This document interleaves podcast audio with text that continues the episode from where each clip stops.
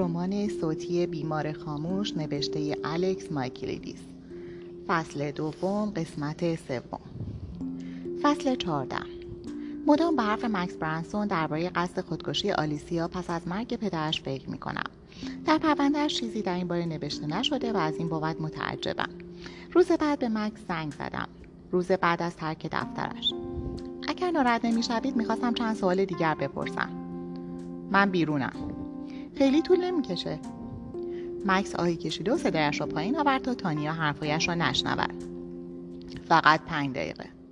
ممنون متشکرم. گفتید آلیسیا قصد خودکشی داشت. می‌خواهم بدانم در کدام بیمارستان بستری شد. به بیمارستان نرفت. نرفت؟ نه توی خانه بستری شد. برادرم مراقبش بود. اما قطعا دکتری او را ویزیت کرده است. گفتید قرص خورده بود؟ بله البته گابریل براش دکتر خبر کرد و اون دکتر رو قبول کرد که سکوت کنه. دکترش کی بود؟ اسمش رو به یاد دارید؟ مکس کمی سکوت کرد تا فکر کند. متاسفم نمی‌تونم به شما بگم. یادم نمیاد. پزشک خانوادگیشون نبود؟ نه مطمئنم که نبود. من و برادرم یک پزشک خانواده داشتیم. یادم میاد که گابریل از من خواست چیزی بهش نگم. مطمئنید که اسمش رو به یاد نمیاری؟ متاسفانه بله تموم شد باید برم. فقط یه چیز دیگه درباره وصیتنامه گابریل کمی کنجکاوم. آقای کشیده با لحن تیزی گفت وصیتنامه گابریل؟ راستشون رو ندیدم. آیا زینب اصلی آلیسیا بود؟ باید بگم که سوال عجیبی می‌پرسین. خب سعی دارم که بفهمم. چی رو بفهمین؟ مکس طوری توی حرفم پرید که انگار داشت عصبانی می‌شد. من زینف اصلی هستم. آلیسیا از پدرش اموال زیادی ارث برده بود و گابریل هرس می‌کرد که همون براش کافیه. از این رو املاکش رو به من سپرده بود. البته نمی‌دونست که املاکش پس از مرگش اینقدر ارزشمند میشن. تموم شد؟ وصیتنامه آلیسیا چطور وقتی اون بمیره داراییش به کی می‌رسه؟ خب مکس با لحنی محکم گفت فکر نمی کنم لازم باشه که به شما بگم. در کمال احترام امیدوارم که این آخرین گفتگوی بینمون باشه. تلفن را قطع کرد اما چیزی در لحن صدایش به من می‌گفت که این آخرین حرفی نیست که از مکس برانسون میشنوم. خیلی منتظر نمیمانم. پس از نهار دیومیدیس مرا به دفترش فراخواند وقتی وارد شدم نگاهم کرد اما لبخند نزد. چی کار می‌کنی؟ من؟ فیلم بازی نکن. می‌دونی امروز صبح چه کسی به من زنگ زد؟ مکس برانسون. گفت دو بار باهاش تماس گرفتی و سوالات شخصی زیادی ازش پرسیدی. من اطلاعاتی درباره آلیسیا می‌خواستم. انگار مشکلی با این موضوع نداشت. خب حالا داره. می‌گفت مزاحمش شدی. او اجازه بدین همین رو کم داریم که یک وکیل از دستمون شاکی بشه. هر کاری که می‌کنی باید طبق تایید هیئت امنا و تحت نظارت من باشه. فهمیدی؟ عصبانی بودم اما سرم رو به نشانه تایید تکان دادم. مثل نوجوانی خجالتی سرم رو پایین انداخته بودم. دیومیدیس مثل یک پدر دستش رو روی شانه هم گذاشت و به طرز خاصی گفت تو اجازه بده نصیحتی به تو بکنم. داری راه رو اشتباه میری. تو سوالاتی پرسیدی که سرنخهایی پیدا کنی. اما این یه داستان کاراگاهیه. خندید و سرش رو تکان داد. تو این رو نمی‌خوای. چی میخوا؟ حقیقت را بیان را به یاد بیاور. نه خاطره و نه تمایل و نه دستور کار. به عنوان یک درمانگر هدف تو فقط اینه که احساسات خوبت رو نشون بدی و از کسی که کنارت نشسته این احساس خوب رو دریافت کنی. این تمام چیزیه که باید انجام بدی. بقیهش به عهده خودشه. می‌فهمم حق با شماست. بله. پس نمی‌خوام بشنوم که به دیدن فامیل آلیسیا رفته ای فهمیدی؟ قول میدم. فصل پانزده. آن روز اسب کمبریج رفتن تا پسرخاله آلیسیا پاور روز را ببینم وقتی قطار به ایستگاه نزدیک شد چشم انداز وسیعتری به چشمم خورد و زمینها را در معرض نور آبی رنگ سردی دیدم. خوشحال بودم که از لندن بیرون آمدم و آسمان صاف است و می‌توانم به راحتی نفس بکشم. قطار را به همراه دسته از دانشجویان و گردشگران ترک کردم و از نقشهایی که در تلفن همراه هم داشتم به عنوان راهنما استفاده کردم. خیابان آرام بود. می توانستم صدای پایم در پیاده رو را بشنوم. ناگهان جاده متوقف شد. زمین های غربی با گل و چمنزار مشرف به رودخانه پیش رویم بودند. کنار رودخانه فقط یک خانه دیده می‌شد. با ابهت و محکم.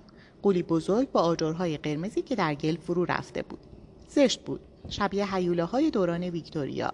دیوارهایش با پیچک پوشانده شده بود و باقی پر از درخت دیده می‌شد که بخش زیادی از آن با علفهای هرز پر شده بود. احساس می کردم که به طبیعت دست شده است و بخشی از آن مورد مطالبه شخصی قرار گرفته است. این خانه بود که آلیسیا در آن به دنیا آمده بود. همان جایی که 18 سال اول عمرش را گذرانده شخصیتش در این چهار دیواری شکل گرفته ریشه های زندگی بزرگسالیش تمام دلایل و انتخاب های بعدیش اینجا مدفون بودند. گاهی به سختی می‌توان فهمید که چرا پاسخهای امروز ریشه در گذشته دارد. یک مقیاس ساده از آن می‌تواند مفید باشد. یک روان درمانگر سرآمد در حوزه سوء استفاده جنسی یک بار به من گفت که در عرض سی سال کار مداوم با پدوفیل ها هیچ وقت کسی را ندیده که خودش در دوران کودکی مورد سوء استفاده قرار نگرفته باشد. این حرف به این معنی نیست که تمام بچه هایی که مورد سوء استفاده قرار گرفتن خودشان در بزرگسالی کودک آزار می شوند اما غیر ممکن است که کسی مورد سوء استفاده قرار نگرفته باشد و کودک آزار شود. هیچ فردی شیطان به دنیا نمی آید همانطور که وینیکوت گفته هیچ نوزادی نمی‌تواند از مادرش متنفر باشد مگر اینکه ابتدا مادر از او متنفر شده باشد ما در دوران نوزادی مثل اسفنجی تمیز یا لوحی نانوشته ایم که فقط نیازهای مبنا را بروز می دهیم. خوردن، دفع کردن، عشق ورزیدن و دوست داشته شدن. اما گاهی یک چیز خوب پیش نمی رود که به شرایط به دنیا آمدن ما و خانه‌ای که در آن بزرگ می شویم بستگی دارد.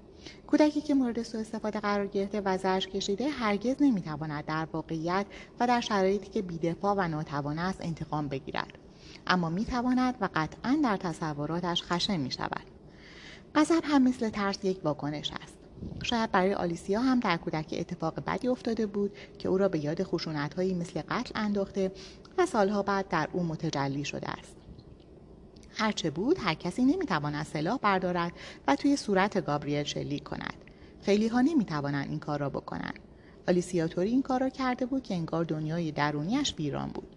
و همین دلیل برایم خیلی مهم بود که بفهمم در این خانه چه نوع زندگی داشته و چگونه شخصیتش شکل گرفته تا به فردی با توانایی قتل تبدیل شده. به باغ انبوه پشتی پا گذاشتم و از لای علفهای هرز و گلهای وحشی مواج رد شدم و به سمت خانه به راه افتادم. در قسمت پشتی درخت بید بزرگ و زیبا و با شکوهی با شاخه های لخت بلند وجود داشت که زمین را جارو می کرد. آلیسیا را تصور کردم که کودک است و این دوربر بازی می کند و در دنیای رمزالود و جادویی زیر شاخه ها می پلکد. لبخند زدم. ناگهان معذب شدم. می توانستم نگاه کسی را روی خودم حس کنم. به خانه نگاه کردم. چهره ای را کنار پنجره راه پله دیدم. صورت زشت پیرزنی که به شیشه چسبیده و مستقیم به من زل زده بود. احساس لرزش عجیب و غیرقابل وصفی از ترس کردم. صدای پاهایش را تا همان لحظه در پشت سرم نمیشنیدم. یک ضربه. یک ضربه سنگین و حس درد در پشت سرم. همه چیز سیاه شد. فصل 16 در حالی که به پشت روی زمین سرد و سختی خوابیده بودم بیدار شدم. اولین احساسم درد بود. سرم گیج می‌رفت و گزگز می‌کرد. انگار جمجمم شکافته شده باشد. بلند شدم و با حالت گیج به پشت سرم دست کشیدم. صدایی گفت خون نیومده اما فردا بعد جوری کبود میشه. اما دردش مثل شکستن سر نیست. سم را بالا گرفتم و برای نخستین بار پاول را دیدم. بالای سرم ایستاده بود و یک چوب بیسبال به دست داشت. تقریبا همسن من بود. اما قد بلندتر و پهنتر. صورت بچگانه ای داشت با موهای قرمز مثل موهای آلیسیا. دهانش بوی ویسکی می‌داد. خواستم بنشینم اما نتوانستم. بهتر صبر کنی. چند لحظه استراحت کن. فکر کنم سرم به جایی خورد. شاید. لعنتی با من چیکار کردی؟ چه توقعی داشتی؟ رفیق فکر کردم دوست هستی. از جیب پشتیش کیف پولم رو درآورد و به طرف من انداخت. کیف روی سینهام افتاد. آن را برداشتم. کارشناسایی تو دیدم. تو بیمارستان گراف هستی؟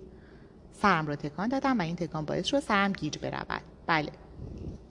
خب پس می‌دونی من کی هستم. پسرخاله آلیسیا پاور روز دستش را به طرفم دراز کرد. بیا بگذار کمکت کنم. به چالاکی عجیبی مرا روی پاهایم بلند کرد.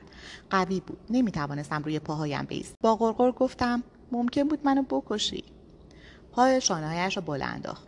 ممکن بود مسلح باشی. اگه متجاوز بودی چی؟ چه انتظاری داشتی؟ اینجا چی کار می‌کنی؟ اومدم که تو رو ببینم. از شدت درد خندم گرفت. کاش نمی اومدم بیا یه لحظه بشین. اونقدر درد داشتم که نمی‌توانستم کاری کنم جز اینکه به دنبالش بروم. با هر قدم سرم گیج می‌رفت. از در عقبی وارد شدیم. داخل خانه مثل بیرونش ویرانه بود. آشپزخانه با طراحی پرتغالی شکل دیده می‌شد که چهل سال پیش از مد افتاده بود. کاغذهای دیواری از دیوار جدا شده و فر خورده بودند و طوری سیاه شده بودند که انگار آتش گرفتند.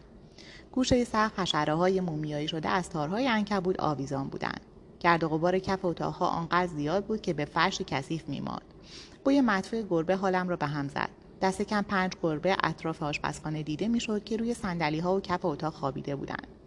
کف اتاق کیسه های پلاستیکی باز با سطل های بدبوی غذای گربه دیده می‌شد. بشین الان چایی درست می‌کنم. پاول چوب بیسبال را به دیوار تکیه داد. نگاه هم را از او بر نداشتم. در کنارش احساس امنیت نمی کردم فنجان ترک برداشته چای را به دستم داد. بنوش. مسکن داری؟ چند تا آسپرین داشتم. الان یه نگاهی میندازم. بطری ویسکی را نشانم داد. این هم کمکت می‌کنه. در فنجان برایم کمی ویسکی ریخت. نوشیدم. داغ شیرین و قوی بود. وقتی پاول چایش را می نوشید مکسی کرد و به من زل زد. مرا به یاد آلیسیا انداخت با نگاه زل زننده پر سر صدا. حالش چطوره؟ ناگهان این را پرسید و پیش از آنکه جواب دهم ادامه داد خیلی وقتی که اونو ندیدم. برام ماسون نیست که به اونجا بیام. مامان حالش خوب نیست و دوست نداره که اونو تنها بذارم. می‌فهمم. آخرین بار چه موقع آلیسیا رو دیدید؟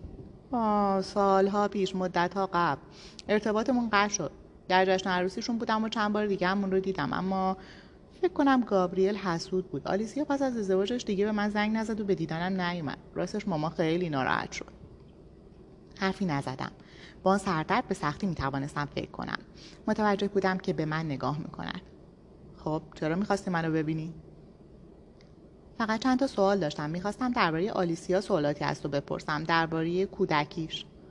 پاول سرش را تکان داد و در فنجانش ویسکی ریخت. به نظر می‌رسید که حالا آرام شده و ویسکی داشت روی من هم اثر میگذاشت و دردم را کمتر می‌کرد. می‌توانستم بهتر فکر کنم. با خودم گفتم ادامه بده. باید حقیقت را بفهمم و بعد از این جهنم خلاص شوم. شما با هم بزرگ شدید؟ پاول سرش را تکان داد. من و ماما بعد از مرگ پدرم به اینجا آمدیم من هشت یا نه ساله بودم. فکر کنم قرار بود موقتا اینجا باشیم. اما مادر آلیسیا در یک تصادف کشته شد. به همین دلیل مامان همینجا موند و از آلیسیا و امو ورنون مراقبت کرد. ورنون پدر آلیسیا؟ درسته. ورنون چند سال پیش تو همین خونه مرد؟ بله چند سال پیش. پاول اخ کرد. او خودش رو کشت خودش رو القاویز کرد. زیر شیربونی. من جسدش رو پیدا کردم.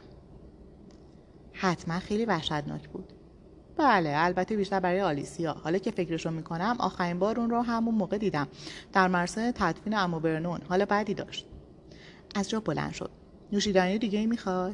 سعی کردم نپذیرم. اما همونطور که حرف می‌زد باز هم برایم ویسکی ریخت می‌دونی هیچ وقت باورم نشد که اون گابریل کشته باشه. اصلا چنین حسی ندارم. چرا؟ خب اون اصلا اینطوری نبود. آلیسیا اصلا خشن نبود. فکر کردم که حالا خشن است اما چیزی نگفتم. پاول ویسکیش را سر کشید. هنوز حرف نمی‌زنه؟ نه هنوز حرف نمی‌زنه. من که باور نمی کنم هیچ چیزو. می‌دونی؟ من فکر می‌کنم که اون ناگهان با صدای ضربه از طبقه بالا حرفمان قطع شد. سپس صدای قرولند زنی به گوش رسید که کلماتش واضح نبود. پاول از جا پرید. یه لحظه بیرون رفت و با عجله از پله بالا رفت و با صدای بلند گفت همه چیز خوبه مامان؟ صدای زیر لبی که قابل فهم نبود از طبقه بالا شنیده شد. چی؟ آه باشه فقط یه دقیقه صبر کن. با لحن ناراحت حرف می‌زد. پاول از آن سوی حال به من نگاه کرد و اخمهش در هم رفت. با سر به من اشاره کرد و گفت می‌خواد که بری بالا. فصل 17 در حالی که روی پاهایم ایستاده بودم و هنوز احساس بیحالی داشتم پشت سر پاول از پله های خاک گرفته بالا رفتم. لیدیا روز آن بالا منتظرم بود. صورت ترسناکش را از پشت پنجره شناخته بودم. موهای سفید بلندی داشت که مثل تارن کپور روی شانه هایش افشان بود. خیلی چاق بود و گردن تو رفته پشت بازوی گوشتالود و پاهای قطور مثل تنه درخت داشت. روی اسایی لم داده بود که زیر فشار وزنش داشت خم می‌شد و به نظر می رسید که هر لحظه بشکند. اون کیه؟ اون کیه؟ یک سره از پاول می‌پرسید و همانطور به من زل زده بود. پاول با صدای آروم گفت مامان عصبانی نشو اون درمانگر آلیسیاس از بیمارستان اومده و می‌خواد با من حرف بزنه. با تو؟ می‌خواد چه حرفی با تو بزنه؟ از دست تو چی برمیاد؟ فقط می‌خواد کمی درباره آلیسیا بدونه. اون روزنامه نگار احمق جون. صدایش میلرزید رو بیرون بنداز. روزنامه نگار نیست. من کارشناسیش رو دیدم. خب حالا لطفا آروم باش مامان. بگذار تو رو توی تختت ببرم. در حالی که قرقر می‌کرد به طرف تختش رفت و پاول با اشاره سر از من خواست که به دنبالش بروم. لیدیا با صدای تلپی روی تخت پهن شد. تخت خواب از تحمل وزنش لرزید. پاول بارش را تنظیم کرد. یک گربه عهد عتیق هم کنارش خوابیده بود. زشتترین گربه ای که تا حالا دیدم. بدنش پر از زخم جنگ و دعوا بود و موی بعضی قسمتهایش ریخته بود. یک گوشش هم کنده شده بود. در خواب قرقر می‌کرد. نگاهی به اطراف انداختم. پر از خرت و پرت بود. قفسه مجلات قدیمی و روزنامه هایی که دیگر زرد شده بودند و جالباسی قدیمی. یک کپسول اکسیژن کنار دیوار بود و یک پیش پر از دارو هم روی پتختی دیده می‌شد. می توانستم تمام مدت نگاه خصومتبار لیدیا را روی خودم حس کنم.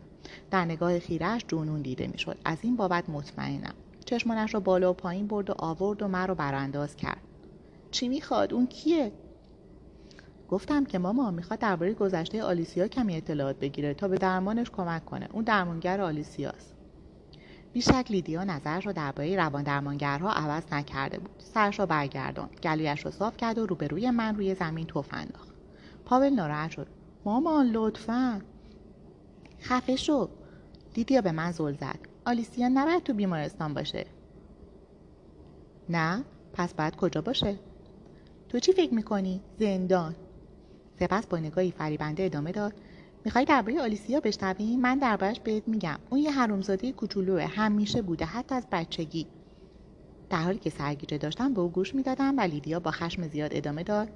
برادر بیچارم ورنون. هیچ وقت پس از مرگ ایوا حالش خوب نشد. من مراقبش بودم. مراقب آلیسیا هم بودم. اما مگه قد دونست؟ معلوم بود که لازم نیست جوابی بدهم چون لیدیا منتظر جواب نبود. می‌دونی آلیسیا چطور مزد من رو داد؟ مزد تمام مهربانیم رو؟ می‌دونی با من چیکار کرد؟ مامان لطفا. خفه شو پاول لیدیا به طرف من برگشت. از این همه خشم در صدایش متعجب بودم. حرومزاده نقاشی منو کشید. بی اطلاع و اجازه من. به آتلیه‌ش رفتم و دیدم تابلوی از من اونجا آویزونه. زننده نفرت انگیز و مستهجن و مسخره. لیدیا از خشم میلرزید و پاول نگران به نظر می رسید نگاهی ناراضی به من انداخت. شاید بهتر باشه که بری رفیق. برای مامانم خوب نیست که عصبانی بشه. سم را تکان دادم. معلوم بود که لیدیا روز از این بابت حال خوبی ندارد. بهتر بود که فرار کنم. آن خانه را ترک کردم و به طرف ایستگاه قطار برگشتم. با سردردی شدید و سری متبره چه وقت هدر دادن مزخرفی؟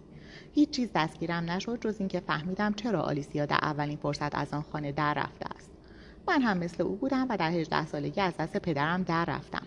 کاملا معلوم بود که آلیسیا هم از دست لیدیا رز این کار را کرده است. به تابلوی آلیسیا از لیدیا فکر کردم. یک تابلوی مستهجن او اینطور می‌گفت. خب وقتش رسیده که به گالری آلیسیا برم و ببینم چرا این تابلو خاله‌ش را اینقدر عصبانی کرده است. وقتی کمبریج را ترک کردم فکرم پیش پاول بود. برایش متاسف بودم که با چنین زن هیولایی زندگی می کند و برده بی و مواجبش شده است. زندگی تنهایی داشت. فکر نمی کنم دوستان زیادی داشته باشد یا دوست دختری. تعجب نمی کنم که هنوز باکره باشد. چیزی در او مرا به یاد کوتوله ها میانداخت با وجود اینکه درشت کل بود. حس ناخوشایند خشن و جنونآمیزی به لیدیا داشتم. شاید از این رو که مرا به یاد پدرم میانداخت. اگر من هم در خانه میماندم و در سوره با والدینم زندگی می‌کردم دیوانه می‌شدم. من هم مثل پابل می‌شدم. در تمام طول راه تا لندن احساس افسردگی داشتم. غمگین و خسته. نزدیک بود اشکم سرازیر شود. نمی‌توانستم بگویم که این غم متعلق به پاول است یا خودم. فصل 18 وقتی به خونه رسیدم کتی بیرون بود. لپتاپش رو باز کردم و سعی کردم ایمیل هاش رو ببینم اما نشد. از صفحش خارج شده بود. مجبور شدم قبول کنم که دیگر هرگز اشتباهش را تکرار نخواهد کرد. اگر به کنترل آزاردهندم ادامه می‌دادم و در این توهم میماندم آیا خودم را دیوانه می‌کردم؟ به کافی خودم را میشناختم که بدانم در چه کلیشه‌ای هستم. یک شوهر حسود یک آدم مزخرف که هر قدر کتی خودش را با تمرین نمایشنامه دزدمونای اوتلو مشغول می‌کرد نمی‌توانست از شرم خلاص شود. باید همان نخستین شب بلافاصله بعد از خواندن ایمیل ها آنها را برای خودم فوروارد می کردم حالا مدرکی داشتم. اشتباه کردم. در همین حال شروع به کنکاش خودم کردم که چه چیزهایی دیده بودم. آیا حافظم موثق بود؟ من نشه بودم و حواسم سر جایش نبود. یعنی همه را اشتباه خوانده بودم؟ متوجه شدم که دارم تئوری هایی صادر می کنم تا ثابت کنم که کتی بیگناه است. شاید این کار تنها راه عملی بود. او داشت کاراکترهای اوتلا را می نوشت شاید این ایمیل ها هم همین طور بودند. شاید ایمیل های دزدمونا بود. اگر اینطور تصور می کردم می شد همه چیز را فراموش کرد. تنها راه فراموش کردن یک خواب این است که بیدار شوی تا محو شود. اما من داشتم در کابوس بی انتهای بی اعتمادی، سردرگمی و حسادت ناخواسته گیر می افتادم. البته در ظاهر کمی فرق داشت. ما هنوز یک شنبه ها با هم قدم می زدیم. مثل زوجهای دیگری که در پارک بودند. شاید سکوتمان طولانی تر از حد معمول بود. اما راحت بودیم. البته در این سکوت گفتگوی یک طرفه و دائمی در ذهنم رخ می‌داد. میلیون ها سوال را با خودم مرور می کردم.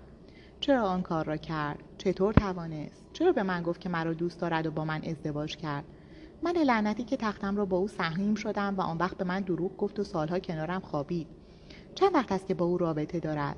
یعنی آن را دوست دارد؟ آیا قصد دارد به خاطر او مرا ترک کند؟ وقتی به حمام می‌رفت بارها تلفنش را چک می‌کردم و دنبال پیامی میگشتم. اما چیزی نمی‌دیدم. انگار فورا بعد از دریافت پاکشان می‌کرد. ظاهرا احمق نبود و فقط گاهی بیدقتی می‌کرد. ممکن بود هرگز حقیقت رو نفهمم. ممکن بود هیچ وقت از حقیقت سر در نیاورم. به هر حال کاش نمیفهمیدم. وقتی پس از پیاده روی گوشه ای نشستیم کتی نگاهم کرد. تو خوبی؟ منظور چیه؟ نمی‌دونم. کمی بیحال به نظر می‌رسی. امروز؟ نه فقط امروز جدیدن چشمانم رو دزدیدم. به خاطر کاره فکرم خیلی مشغوله. کتی سرش را تکان داد و با هم دردی دستم را فشرد. هنرپیشه خوبی بود. طوری که باورم می‌شد که حواسش به من است. تمرین چطور پیش میره؟ بهتره تونی چند ایده خوب داره. قرار هفته بعد تا دیر وقت کار کنیم و جلو بریم. چه خوب. حتی یک کلمه از حرفهایش را باور نکردم. هر جملهش را تحلیل کردم. همانطور که با مریضهایم رفتار می‌کردم. دنبال یک سوتی یا سرنخ غیر کلامی بودم. دنبال یک تناقض اقراق قفلت و یا دروغ. تونی چطوره؟ خوبه؟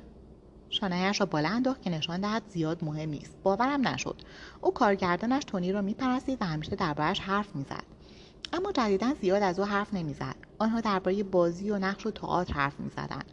دنیایی که فراتر از دانسته های من بود. درباره تونی زیاد میشنیدم. اما فقط یک بار که بعد از تمرین دنبال کتی رفته بودم او را یک نظر دیده بودم. به نظرم عجیب بود که کتی ما را به هم معرفی نکرد. او متحل و همسرش هم هنرپیشه بود. حس می‌کردم کتی زیاد از همسر تونی خوشش نمیآید. شاید همسرش به روابط آنها حسادت می‌کرد مثل من. یک بار پیشنهاد دادم که چهار نفری برای صرف شام بیرون برویم اما کتی گفت که خیلی مشتاق این اتفاق نیست. گاهی فکر می‌کنم که کتی سعی می‌کند ما را از هم دور نگه دارد. وقتی لپتاپش را باز کرد نگاهش می‌کردم. صفحه لپتاپ را کج کرد تا من نبینم که چه می‌نویسد. می توانستم صدای انگشتانش را حین تایپ کردن بشنوم. برای کی می نوشت؟ تونی؟ خمیازه کشیدم. گفتم چیکار می‌کنی؟ برای دخترعموم ایمیل میفرستم. حالا تو سیدنیه. عجب. بنویس عشقم. بسیار خوب. کتی مدتی طولانی تایپ کرد و سپس لپتاپش را کنار گذاشت و گفت می‌خوام یه دوش بگیرم. سرم رو تکون دادم. بسیار خوب. نگاه جالبی به من انداخت. سر حال شو عزیزم مطمئنی که حالت خوبه؟ سرم را تکان دادم و لبخند زدم. بلند شد و رفت. منتظر شدم تا صدای بسته شدن در حمام را بشنوم و آب باز شود. از همان جایی که نشسته بودم تکان نخوردم. لپتاپش را برداشتم. هنگام باز کردنش دستم میلرزید. دوباره مرورگرش را باز کردم و روی ایمیل کلیک کردم. اما باز از صفحه ایمیلش خارج شده بود. با ناامیدی لپتاپ را کنار گذاشتم. با خودم فکر کردم که این موضوع باید تمام شود. این دروغ دیوانه کننده شاید هم من دیوانه بودم. وقتی کتی در دستشویی دندانش را مسواک می‌زد به تخت خواب رفتم و ملحفه را کنار زدم. یادم رفت که بهت بگم نیکل هفته بعد به لندن برمیگرده. نیکل نیکل رو یادت میاد؟ به جشن خداوزیش رفتیم. اوه بله فکر کردم تو نیویورکه. بود حالا برمیگرده. کمی مکس کرد. می‌خوای پنجشنبه همدیگر رو ببینیم. پنجشنبه شب بعد از تمرین. نمی‌دانم چه چیزی مرا مشکوک کرد. شاید چون با اینکه نگاه کتی به سمت من بود اما به چشمایم نگاه نمی‌کرد. حس کردم که دروغ می‌گوید. هیچ چیز نگفتم. او هم نگفت. از کنار در غیبش زد. می توانستم صدایش را در دستشویی بشنوم که مسواک می‌زد و دهانش را آب می‌کشید. شاید چیزی نبود. شاید کتی واقعا می‌خواست پنجشنبه نیکل را ببیند. شاید. فقط یک راه وجود داشت که بفهمم. فصل 19 آن بیرون خبری از صف نبود. گالری آلیسیا حالا به شلوغی سال قبل نبود که به دیدن الکسیس رفته بودم. حالا هنرمند دیگری آن سوی ویترین نشسته بود و با وجود استعداد احتمالیش توانایی آلیسیا را برای جلب ازدهام نداشت. وقتی وارد گالری شدم میلرزیدم. آنجا از خیابان هم سردتر بود. چیزی در آن اتاق بود که فضای آنجا را خیلی سرد کرده بود. بوی فولاد و بتون میآمد. فکر کردم که چقدر بیروح هست چقدر خالی. صاحب گالری پشت میزش نشسته بود. با نزدیک شدن من از جا بلند شد. جین فلیکس مارتین دهه چهل زندگیش را میگذراند. مردی خوشتیب با چشمها و موی سیاه و تیشرت تنگی که روی آن تصویر اسکلت قرمزی حک شده بود. به او گفتم که هستم و چرا به آنجا آمدم. در نهایت تعجب به نظر رسید که از حرف زدن درباره آلیسیا بسیار خوشحال شد. با لحجه حرف می‌زد. از او پرسیدم که آیا فرانسوی است؟ در اصل اهل پاریس هستم اما از وقتی دانشجو بودم یعنی از 20 سال پیش اینجا هستم. این روزها خودم رو بیشتر بریتانیایی می‌دونم. لبخندی زد و با علامت به اتاق پشتی اشاره کرد. بفرمایید می‌تونیم قهوه‌ای بنوشیم. ممنون. جین فیلیکس مرا به دفترش راهنمایی کرد که در واقع انبار و پر از قفسه هایی با تابلوی نقاشی بود. آلیسیا چطوره؟ در حالی که قهوه جوش ظاهرا پیچیدهاش را روشن می‌کرد ادامه داد. هنوز حرف نمی‌زنه؟ سرم را تکان دادم. نه. سرش را تکان داد و آهی کشید.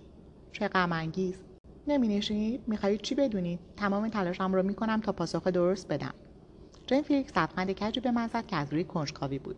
البته کاملا مطمئن نیستم که چرا به اینجا اومدیم شما و آلیسیا صمیمی بودید مگه نه؟ جدا از روابط شخصیتون؟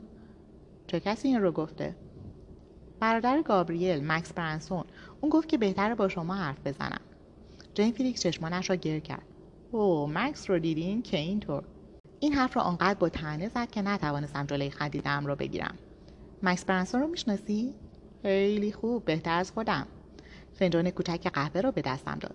من و آلیسیا صمیمی بودیم. خیلی صمیمی. سالها همدیگر رو میشناختیم. خیلی قبل از اینکه با گابریل آشنا بشه. این رو نمی‌دونستم. او بله. ما هم مدرسه ای بودیم و بعد از فارغ التحصیلی با هم نقاشی رو شروع کردیم. یعنی با هم همکار بودیم خب راستش نه. خندید. منظورم اینه که با هم روی دیوارها نقاشی می‌کردیم. ما نقاش خونه بودیم. لبخند زدم. می‌فهمم. نقاشه روی دیوار از نقاشه تابلو بهتر بود. و همین دلیل هم موقعی که آلیسیا کار هنریش رو شروع کرد من کنار کشیدم و وقتی اینجا رو باز کردم تصمیم گرفتم که کارهای آلیسیا رو به نمایش بگذارم. فرایندی خیلی طبیعی و سازماندهی شده بود. بله همینطوره. و گابریل چطور؟ اون چطور؟ حس کردم که پریشان شده است. یک جور واکنش دفاعی که به من می‌گفت دارم خیابان رو به اشتباه می‌روم. خب منظورم اینه که چطور با این فعالیت ها کنار میمد اون رو هم خوب میشناختی؟ راستش نه. نه؟ نه. جین فیلیکس کمی مکث کرد. گابریل وقت نداشت که من رو بشناسه. اون خیلی خودش رو می‌گرفت.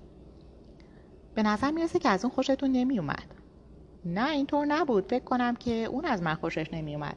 راستش می‌دونستم که از من خوشش نمیاد. چرا؟ نمی‌دونم. فکر نمی‌کنه شاید حسادت می‌کرد به رابطه شما آلیسیا؟ جای فیلیکس قهوهش را سر کشید و سرش را تکان داد. بله بله شاید. شاید شما را یک جور تهدید برای خودش می‌دید.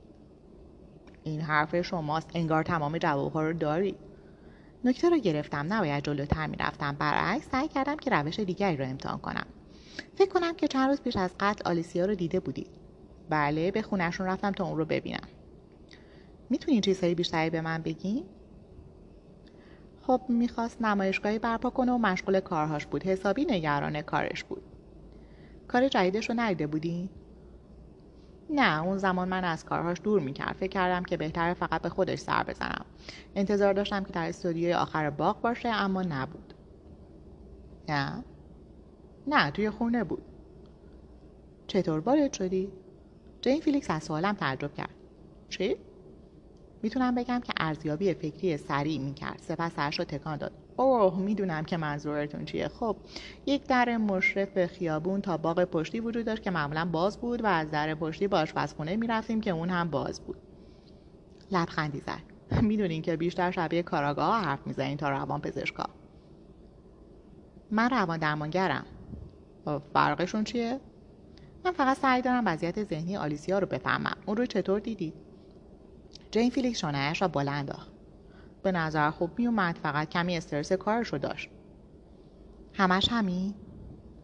به نظر نمی رسید که قصد داشته باشه چند روز دیگه به شوهرش شلیک کنه. اگه منظورتون این باشه خوب به نظر می رسید فنجان قهوهش را تا ته سر کشید و در همان حین به فکر فرو رفت.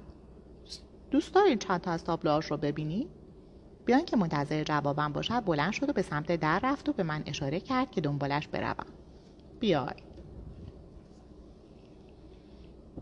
فصل 20 دنبال جین فلیکس به راه افتادم و وارد انبار شدم. به سمت قفسه بزرگی رفت و یک محفظه را بیرون کشید و سه تابلوی پوشیده شده در پتو را از داخلش درآورد. آنها را بیرون کشید و با دقت بازشان کرد. سپس با جستی مخصوص آنها را به من نشان داد. ویلا. نگاهش کردم. تابلو مثل بقیه کارهای آلیسیا رئال بود. تصادفی را به تصویر کشیده بود که مادرش در آن کشته شد. جسد زنی که در یک ماشین لهولورده نشسته و لای چرخاگی کرده بود. غرق خون و معلوم بود که مرده است. روحش از جسدش بلند شده بود و مثل پرنده بزرگ با بالهای زرد که در حال برخواستن بود. جین فیلیکس به تابلو زل زد و گفت بینظیر نیست تمام این رنگ های زرد و قرمز و سبز می‌تونم به راحتی در اونها غرق بشم. واقعا لذت بخشه. لذت بخش کلمه‌ای نبود که من انتخابش کنم. شاید یک حس درهم و برهم داشتم. مطمئن نبودم که چه حسی به تابلو دارم. تابلو بعدی را برداشتم. مسیح روی صلیب. یا چی؟ جین فیلیکس گفت گابریل شباهت خوبی داره. گابریل بود اما با پورتری شبیه به مسیح. از صلیب آویخته شده و زخمهایش خون میچکید. تاج از خار هم روی سرش بود. نگاهش سربزیر نبود. به جایی زل زده بود. چشم برهم نمی‌زد. شکنجه شده تعنامیز و بدون حس شرمندگی. انگار درونم را میسوزان دقیقتر به تصویر نگاه کردم. چیزی نامتجانس پشت گابریل دیده می‌شد. یک تفنگ. این همون سلاحیه که اون رو کشت؟ جین فیلیکس سرش تکان داد. بله فکر کنم مال اون بود. و این تابلو قبل از قتلش کشیده شد؟ یک ماه قبل یا چیزی توی همین مایه ها به شما نشون میده که چه چیزی در سر آلیسیا میگذشت مگه نه؟ جین فیلیکس تابلوی سوم رو درآورد. یک بوم بزرگتر از بقیه. این بهترین کارش است. سه‌پایه را بچرخونین تا بهتر ببینید همین کار را کردم و کمی آن را چرخاندم. سپس برگشتم و نگاهش کردم. وقتی تابلو را دیدم بی اختیار خندیدم. عکس خاله آلیسیا لیدیا رز. معلوم شد که چرا اینقدر عصبانی شده بود. لیدیا لخت بود و روی تخت کوچکی دراز کشیده بود. تخت زیر فشار وزنش خم شده بود. به اندازه یک هیولا چاق بود. انفجاری از گوشت که روی تخت پاشیده شده و تا کف اتاق ریخته بود. مثل کیک کاسترد شل و ول بود. یا مسیح این بیرحمانه است. فکر می کنم که بسیار دوست داشتنیه. جین فیلیکس با علاقه نگاهم کرد. لیدیا رو می‌شناسی؟ بله به دیدنش رفتم. لبخند زد. خب شما کار خودتون رو می‌کنین. من هرگز لیدیا رو ندیدم. می‌دونین؟ آلیسیا ازش متنفر بود. بله. به نقاشی زل زدم. می‌تونم ببینم. جین فیلیکس دوباره با دقت تابلوها رو در ملحفه پیچید. الکسیس می‌تونم اون رو ببینم؟ البته دنبالم بیاین. جین فیلیکس من رو از مسیر باریکی به سمت انتهای گالری برد. آلکسیس روی دیوار بود به همان زیبایی و رمزآلودی که به خاطر داشتم. آلیسیا در استدیو جلوی بومی خالی لخت ایستاده بود و داشت با قلموی خونی نقاشی می‌کرد. حالت صورت آلیسیا را برانداز کردم. خواستم تفسیرش کنم. اخم کردم. غیر ممکنه که حالت صورتش رو بخونی. نکته همینه. یک تفسیر غیرقابل قبول. این نقاشی درباره سکوته. مطمئن نیستم که معناش رو فهمیده باشم. خب در قلب تمام هنرها رازی هست. سکوت آلیسیا رو می‌تونیم از جنبه دینی رازش بدونیم. به همین دلیل اسمش رو الکسیس گذاشت. داستانش رو خوندین؟ نوشته اوریپید است. نگاه کنجکاوی به من کرد. اونو بخونین. همه چیز رو خواهید فهمید. سم رو تکان دادم. سپس متوجه چیزی در تابلو شدم که قبلا ندیده بودم. خم شدم و از نزدیک نگاه کردم. پشت تصویر ظرف میوهای روی میز قرار داشت که با سیب و هلو پر شده بود. روی سیبهای قرمز چند قطره سفید کوچک بود. قطره های سفید لزجی که داخل و اطراف میوه را گرفته بودند. با آنها اشاره کردم. اونا کرم هستن؟ جین فیلیکس سرش را تکان داد. بله. چه جالب. نمی‌دونم چه منظوری داشته. جالبه یک شاهکار. واقعا اینطوریه. آقای که شد از کنار پرچه به من نگاه کرد. صدایش رو پایین آورد. اینگار آلیسیا می‌توانست حرفهای ما رو بشنود. چه حیف که اون رو نمیشناختید. اون جالب ترین شخصی بود که تا حالا دیدم. می‌دونین؟ بیشتر مردم زنده نیستن. نه در حقیقت. اونها در خواب راه میرن و زندگی می‌کنن. اما آلیسیا به شدت زنده بود. سخت بود که بتونی چشم از اون برداری. جین فیلیکس سرش را به طرف تابلو چرخاند و به بدن لخت آلیسیا نگاه کرد. بسیار زیبا. به بدن آلیسیا نگاه کردم اما در حالی که جین فیلیکس زیبایی هایش را می‌دید من فقط درد را می‌دیدم. زخمهایی از خودزنی که چه کرده بود. هیچ وقت با شما درباره اقدام به خودکشی حرف زد؟ قلابم را انداختم اما جین فیلیکس طعمه را گرفت. او می‌دونیم. بله البته. پس از مرگ پدرش؟ فکرش کار نمی‌کرد. سرش را تکان داد. راستش آلیسیا خیلی گند زد. نه به عنوان یک هنرمند بلکه به عنوان کسی که خیلی آسیب پذیر بود. وقتی پدرش خودش رو حلقاویز کرد براش گرون تموم شد. نتونست تاب بیاره. حتما پدرش رو خیلی دوست داشت. جین فیلیکس خنده خفه کرد. طوری نگاهم کرد که انگار دیوانم درباره چی حرف می‌زنی؟ منظورتون چیه؟ آلیسیا اصلا اون رو دوست نداشت. از پدرش متنفر بود. از اون بعدش میومد از این حرف جا خوردم. خودش این رو به شما گفت؟ البته او از بچگی از پدرش متنفر بود. از زمانی که مادرش مرد. پس چرا سعی کرد بعد از مرگش خودکشی کنه؟ اگه غمگین نبود پس چی بود؟ جین فیلیکس شانهاش را بلند شاید احساس گناه می‌کرد کسی چه می‌دونه. چیزی بود که او به من نمی‌گفت چیزی جور در نمیآمد. تلفنش زنگ خورد. یه لحظه منو ببخشید. از من دور شد تا به تلفنش جواب دهد. صدای یک زن از آن طرف خط شنیده می‌شد. لحظه با هم حرف زدند و قرار دیدار گذاشتند. بعدم به زنگ می‌زنم عزیزم.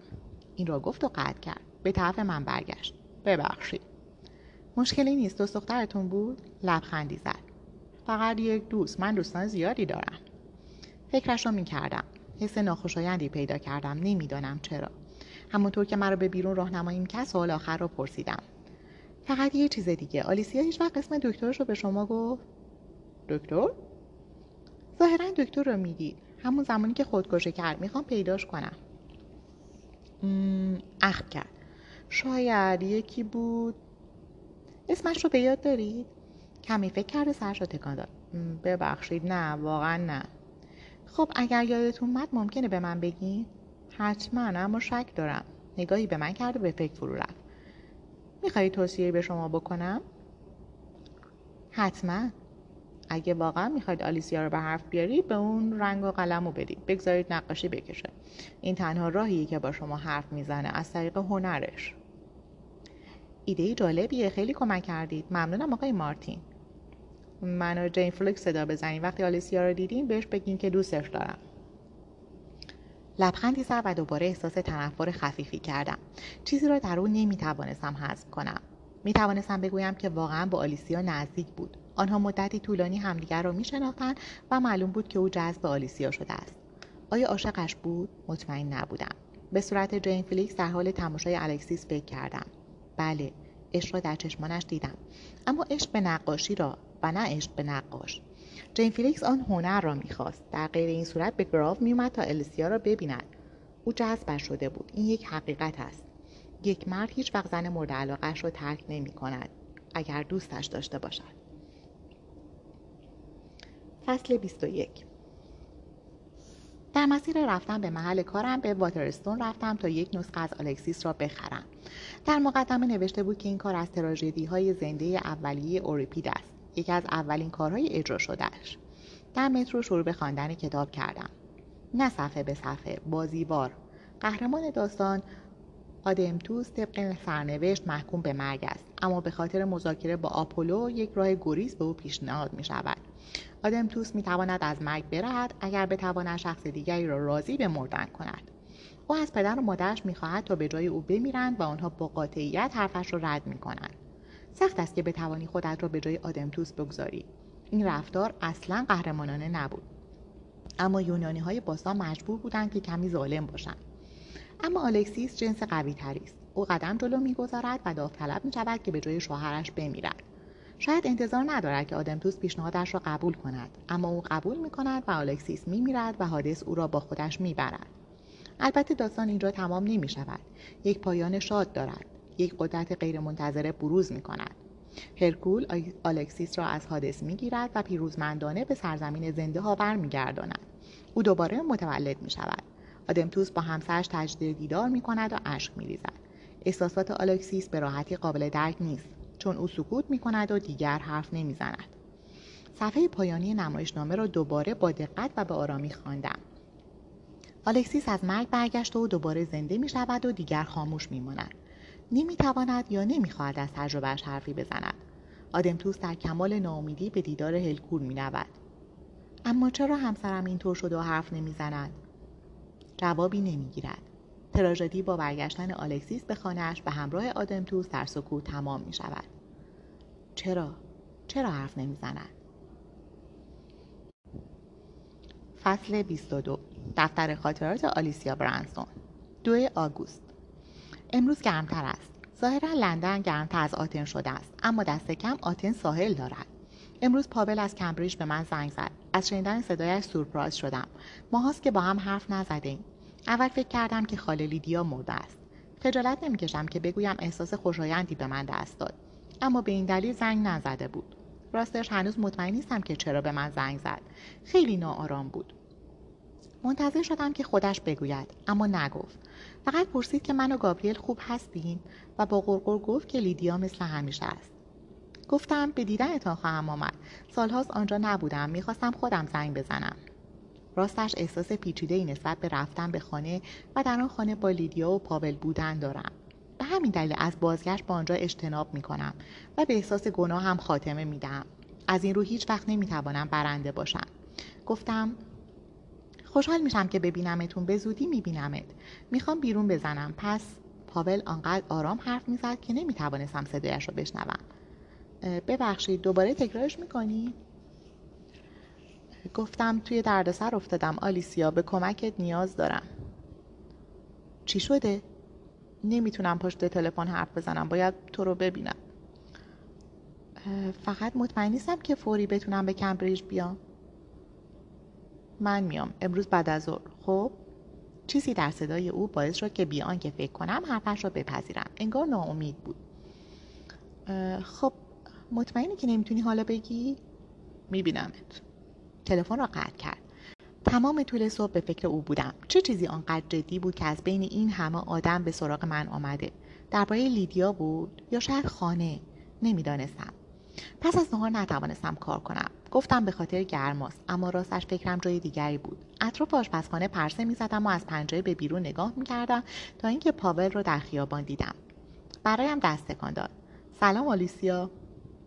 اولین چیزی که توجهم را جلب کرد این بود که چقدر ظاهرش افتضاح شده است. خیلی لاغر شده بود به خصوص صورت و فکش. شبیه اسکلت بود خسته و وحشت زده. با پنکه قابل حملم در آشپزخانه نشستیم. به او آبجو تعارف کردم اما گفت که ترجیح می‌دهد چیز قویتری بنوشد. و از این بابت تعجب کردم چون به یاد داشتم که زیاد اهل نوشیدن نبود. برایش کمی ویسکی ریختم و وقتی حس کرد که نگاهش نمی کنم همش را سر کشید. ابتدا چیزی نگفت. لحظه ای در سکوت نشستیم. سپس حرفهای پشت تلفنش را تکرار کرد. همان کلمات توی دردسر افتادم. از او پرسیدم چه شده و آیا موضوع مربوط به خانه است؟ با حالت بیروهی نگاهم کرد. نه ربطی به خونه نداره. پس چی؟ مربوط به منه. کمی مکس کرد و سپس ادامه داد. من قمار کردم و متاسفانه پول زیادی باختم.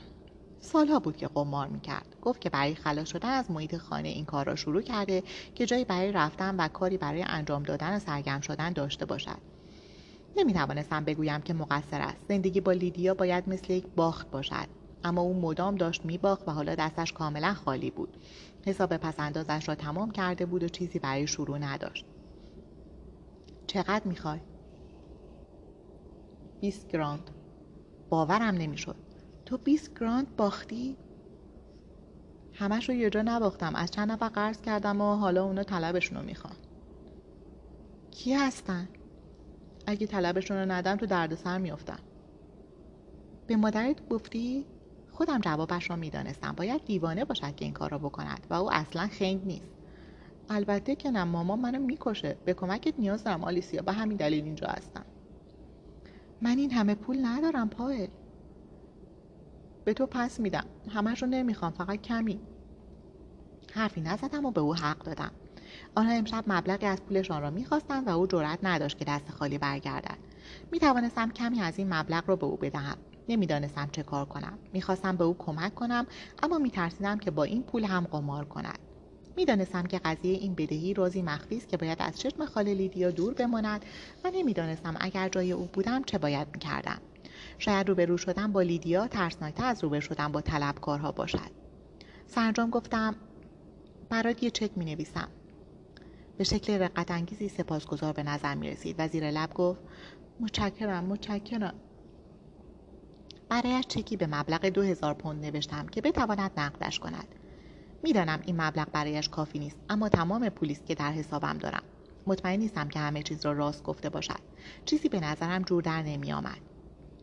شاید بتونم با گابریل حرف بزنم و مبلغ بیشتری به تو بدم. اما بهتر که از راه دیگری جورش کنیم. می‌دونی برادر گابریل وکیل شاید بتونه پاول وحشت زده از جا پرید و سرش را تکان داد. نه نه نه نه به گابریل نگو. اونو دخالت نده لطفا. خودم یه کاری می‌کنم خودم یه کاری می‌کنم. لیدیا چی؟ فکر کنم شاید باید پاول باشه. دستش را تکان داد و چک را از من گرفت. به نظر می‌رسید که این مبلغ راضیش نکرده. اما چیزی نگفت و کمی بد رفت. حس کردم که او را غمگین کردم. همیشه از بچگی این حس را به او داشتم. همیشه کاری می‌کردم که از من ناامید شود. شاید باید برایش مادری می‌کردم. او مرا بهتر از بقیه میشناخت. من حس مادری ندارم. وقتی گابریل به خانه آمد قضیه را به او گفتم. از دستم ناراحت شد. گفت که نباید پولی به پاول می‌دادم و چیزی به او مدیون نیستم و مسئولیتی ندارم. می‌دانم که حق با گابریل است. اما نتوانستم بر احساس گناه هم غلبه کنم. از آن خانه و از دست لیدیا فرار کردم اما پاول نتوانست. او هنوز توی تله بود. هنوز هشت ساله مانده بود. می‌خواهم به او کمک کنم اما نمی‌دانم چطور. شش آگوست. تمام روز به نقاشی پس زمینه آزمایشی تصویر مسیح پرداختم. از عکسهایی که در مکزیک گرفته بودم اسکیس زدم. قرمز زمین ترک خورده مات و تیره بوتههای ریز. فکر کردم گرما و آن خشکی شدید را نشان دهم. و ناگهان صدای جین فلیکس را شنیدم که اسمم را صدا می‌کرد. یک لحظه خواستم توجه نکنم و وانمود کنم که آنجا نیستم. اما صدای باز شدن در را شنیدم و فهمیدم که دیگر دیر شده است. سرم را بیرون بردم و دیدم که در باغ در حال قدم زدن است. برایم دست تکان داد. هی بچه مزاحمت شدم. داری کار می‌کنی؟ راستش بله. خب خب ادامه بده. می‌دونی که فقط شیش ماه تا نمایشگاه مونده. حسابی عقب هستی. خندید و خندهش ناراحتم کرد. حتما صورتم این ناراحتی رو نشان داد. چون سری گفت فقط یه شوخی بود. نیومدم که تو رو کنترل کنم. چیزی نگفتم. فقط به استودیو برگشتم و او هم به دنبالم به راه افتاد. یک صندلی را جلوی پنکه کشید. سیگاری روشن کرد و دود سیگارش مثل نسیمی برخاست. به سمت چاپایه رفتم و قلمویم را برداشتم. من کار می‌کردم و جین فیلیکس حرف می‌زد. از گرما شکایت داشت و می‌گفت لندن برای رویارویی با این حجم از گرما طراحی نشده است. لندن رو با پاریس و شهرهای دیگر مقایسه کرد. کمی بعد دیگر به حرفهایش گوش نمی‌دادم او درباره همه چیز توجیهی داشت و مدام شکایت می‌کرد و این حرفها مرا تا سرحد مرگ خسته کرده بود. هیچ وقت از من چیزی نپرسید و علاقه خاصی به من نداشت. در تمام این سالها برایش فقط یک شنونده شاید نامهربانانه باشد. او دوست قدیمی من و همیشه در کنارم بوده است و در کل تنهاست. من هم همینطور. خب ترجیح میدم که تنها باشم تا گیر آدم نامناسبی بیفتم. به همین دلیل هرگز جز گابریل با کسی رابطه جدی نداشتم. من منتظر گابریل بودم. شخصی حقیقی و صادق که مثل بقیه نامناسب نباشد. جین فیلیکس همیشه به رابطمان حسادت می‌کرد. سعی می‌کرد که حسش را مخفی کند اما کاملا واضح است که از گابریل نفرت دارد. همیشه از او بد می‌گوید و می‌خواهد نشان دهد که گابریل به اندازه من مستعد نیست. او آدم خودخواه و بیهوده است. فکر می‌کنم جین فیلیکس عقیده دارد که روزی به گابریل پیروز خواهد شد و من به پایش خواهم افتاد. اما نمی‌داند که با هر حقه و پدرسوختگیاش مرا بیشتر به آغوش گابریل میفرستد. جین فیلیکس همیشه از دوستی قدیمی و طولانی مدتمان حرف می‌زد. همین باعث شده که هنوز دوستش باشم. روزهای دوری که فقط خودمان در مقابل دنیا ایستاده بودیم. اما فکر کنم جن فلیکس نمی‌داند که مربوط به بخشی از زندگی من است که در آن دوران شاد نبودم. او هیچ تأثیری روی من نداشت. ما مثل زوجی بودیم که عاشق هم نباشند. امروز فهمیدم که چقدر از او خوشم نمیآید. گفتم دارم کار می‌کنم و باید حواسم رو جمع کنم. اگه ناراحت نمیشی صورتش رو درم کشید. می‌خوای برم؟ از همون اول که قلم رو برداشتی دارم نگات می‌کنم. اگه تمام این سالها مزاحمت بودم باید زودتر به من می‌گفتی. حالا میگم. حس کردم صورتم داغ شد و عصبانی شدم. نمی‌توانستم خشمم را کنترل کنم. سعی کردم نقاشی کنم اما دستهایم میلرزید. حس می‌کردم که جین فیلیکس به من نگاه می‌کند. می‌توانستم صدای تیک تیک و چرخش های ذهنش را بشنوم. من ناراحتت کردم. و بعد گفت چرا؟ به تو گفتم. تو نمی‌تونی اینطوری سر و پایین بندازی و به اینجا بیای. بعد به من پیغام بدی یا زنگ بزنی. نمی‌دونستم برای دیدن بهترین دوستم به دعوتنامه کتبی نیاز دارم. کمی مکس کرد و انگار احساس بدی پیدا کرد. حس کردم چاره دیگری ندارم. یک و این را گفتم. می‌خواستم حرفم را به او زده باشم. محکمتر. اما نتوانستم خودم را کنترل کنم و جالب این است که دلم می‌خواست ناراحتش کنم. می‌خواستم اذیت شود. گوش کن جین فیلیکس. دارم گوش می‌کنم. گفتنش سخته. اما پس از نمایشگاه بهتر تغییراتی ایجاد بشه. چه تغییری؟ تغییر گالری برای من. جین فیلیکس با حالتی شگفت زده نگاهم کرد. مثل پسر بچه‌ای که نزدیک بود اشکش سرازیر شود و حس کردم که هیچ حسی جز خشم ندارم. وقت شده از نو شروع کنیم هر دو نفرمون. می‌فهمم. سیگار دیگری روشن کرد. فکر می‌کنم این ایده گابریله. گابریل هیچ نقشی نداره. اون از من متنفره. خنگ نباش. او ذهنتو درباره من مسموم کرده می‌دونم چی شده. سالهاست که این کار رو می‌کنه. حقیقت نداره. دیگه چی گفته؟ چه دلیل دیگه ای برای سیخونک زدن به من داری که منو پس بزنی؟ اینقدر قضیه رو کش نده. این فقط درباره گالریه نه رابطه من و تو. ما هنوز دوستیم و می‌تونیم با هم قرار بذاریم. به شرطی که قبلش پیام بدم یا زنگ بزنم؟ خندید و سریع شروع به حرف زدن کرد. پیش از آنکه بتوانم جلوی حرف زدنش را بگیرم. سعی کرد حرفش را بزند. واو واو واو تمام این مدت فکر می‌کردم که چیزی بین من و توه. حالا تو تصمیم گرفتی که هیچ چیزی نباشه. فقط این رو بدون که هیچ کس مثل من حواسش به تو نیست. هیچ کس. جین فیلیکس لطفا. نمی‌تونم باور کنم که چنین تصمیمی گرفته ای. می‌خواستم قبلا به تو بگم. جین فیلیکس کاملا اشتباه می‌کرد و جریحه دار شده بود. منظورت از قبلا چی از کی؟ نمی‌دونم کمی قبل. و برای من نقش بازی می‌کردی؟ بله. یا مسیح. آلیسیا رابطمون رو اینطور تموم نکن. من اینطور کنار نگذار. من تو رو کنار نمی‌گذارم. اینقدر قضیه رو کش نده. ما همیشه دوست هم هستیم. بگذار قضیه رو باز کنم. می‌دونی چرا اینجا هستم؟ که از تو بخوام جمعه با من به تاش بیای. از جیب ژاکتش دو بلیط درآورد و به من نشان داد. مربوط به یکی از تراژدی های اورپید در تئاتر نشنال بود. دوست دارم با تو برم. روش متمدنانه تری برای خداوزی مگه نه؟ به حرمت روزهای قدیم. نگو نه مردد بودم. آخرین چیزی بود که دلم می‌خواست انجامش دهم. اما نمی‌خواستم او را بیشتر ناراحت کنم. فکر می‌کنم با هر چیزی موافقت می‌کردم تا از شرش خلاص شوم. از این رو قبول کردم. ساعت ده و نیم شب. وقتی گابریل به خانه آمد درباره اتفاقات امروز با جین فیلیکس برایش حرف زدم. او گفت هرگز دوستی ما را درک نکرده است. گفت جین فیلیکس مارمولک است و به هیچ وجه دوست ندارد که به من نگاه کند. چطور؟ انگار مالک تو یا هر چیز دیگه ایه. فکر می‌کنم باید گالری رو همین حالا ترک کنی قبل از نمایشگاه. نمی‌تونم دیگه دیر شده. نمی‌خوام اون از من متنفر بشه. نمی‌دونی تا چه حد می‌تونه جنجال برانگیز باشه. انگار ازش میترسی. نه راه راحتتری هم هست که کم کم از اون کناره بگیرم هرچی زودتر بهتر. اون عاشق توه. خودت هم اینو می‌دونی. مگه نه؟ بس نکردم. اما گابریل اشتباه می‌کنه. جین فیلیکس عاشق من نیست. اون بیشتر به تابلوهای من علاقه منده تا خودم. و این دلیل دیگه ای که می‌خوام ازش فاصله بگیرم. جین فیلیکس اصلا به خودم توجهی نداره. اما گابریل در این یک مورد درست میگه. من ازش میترسم.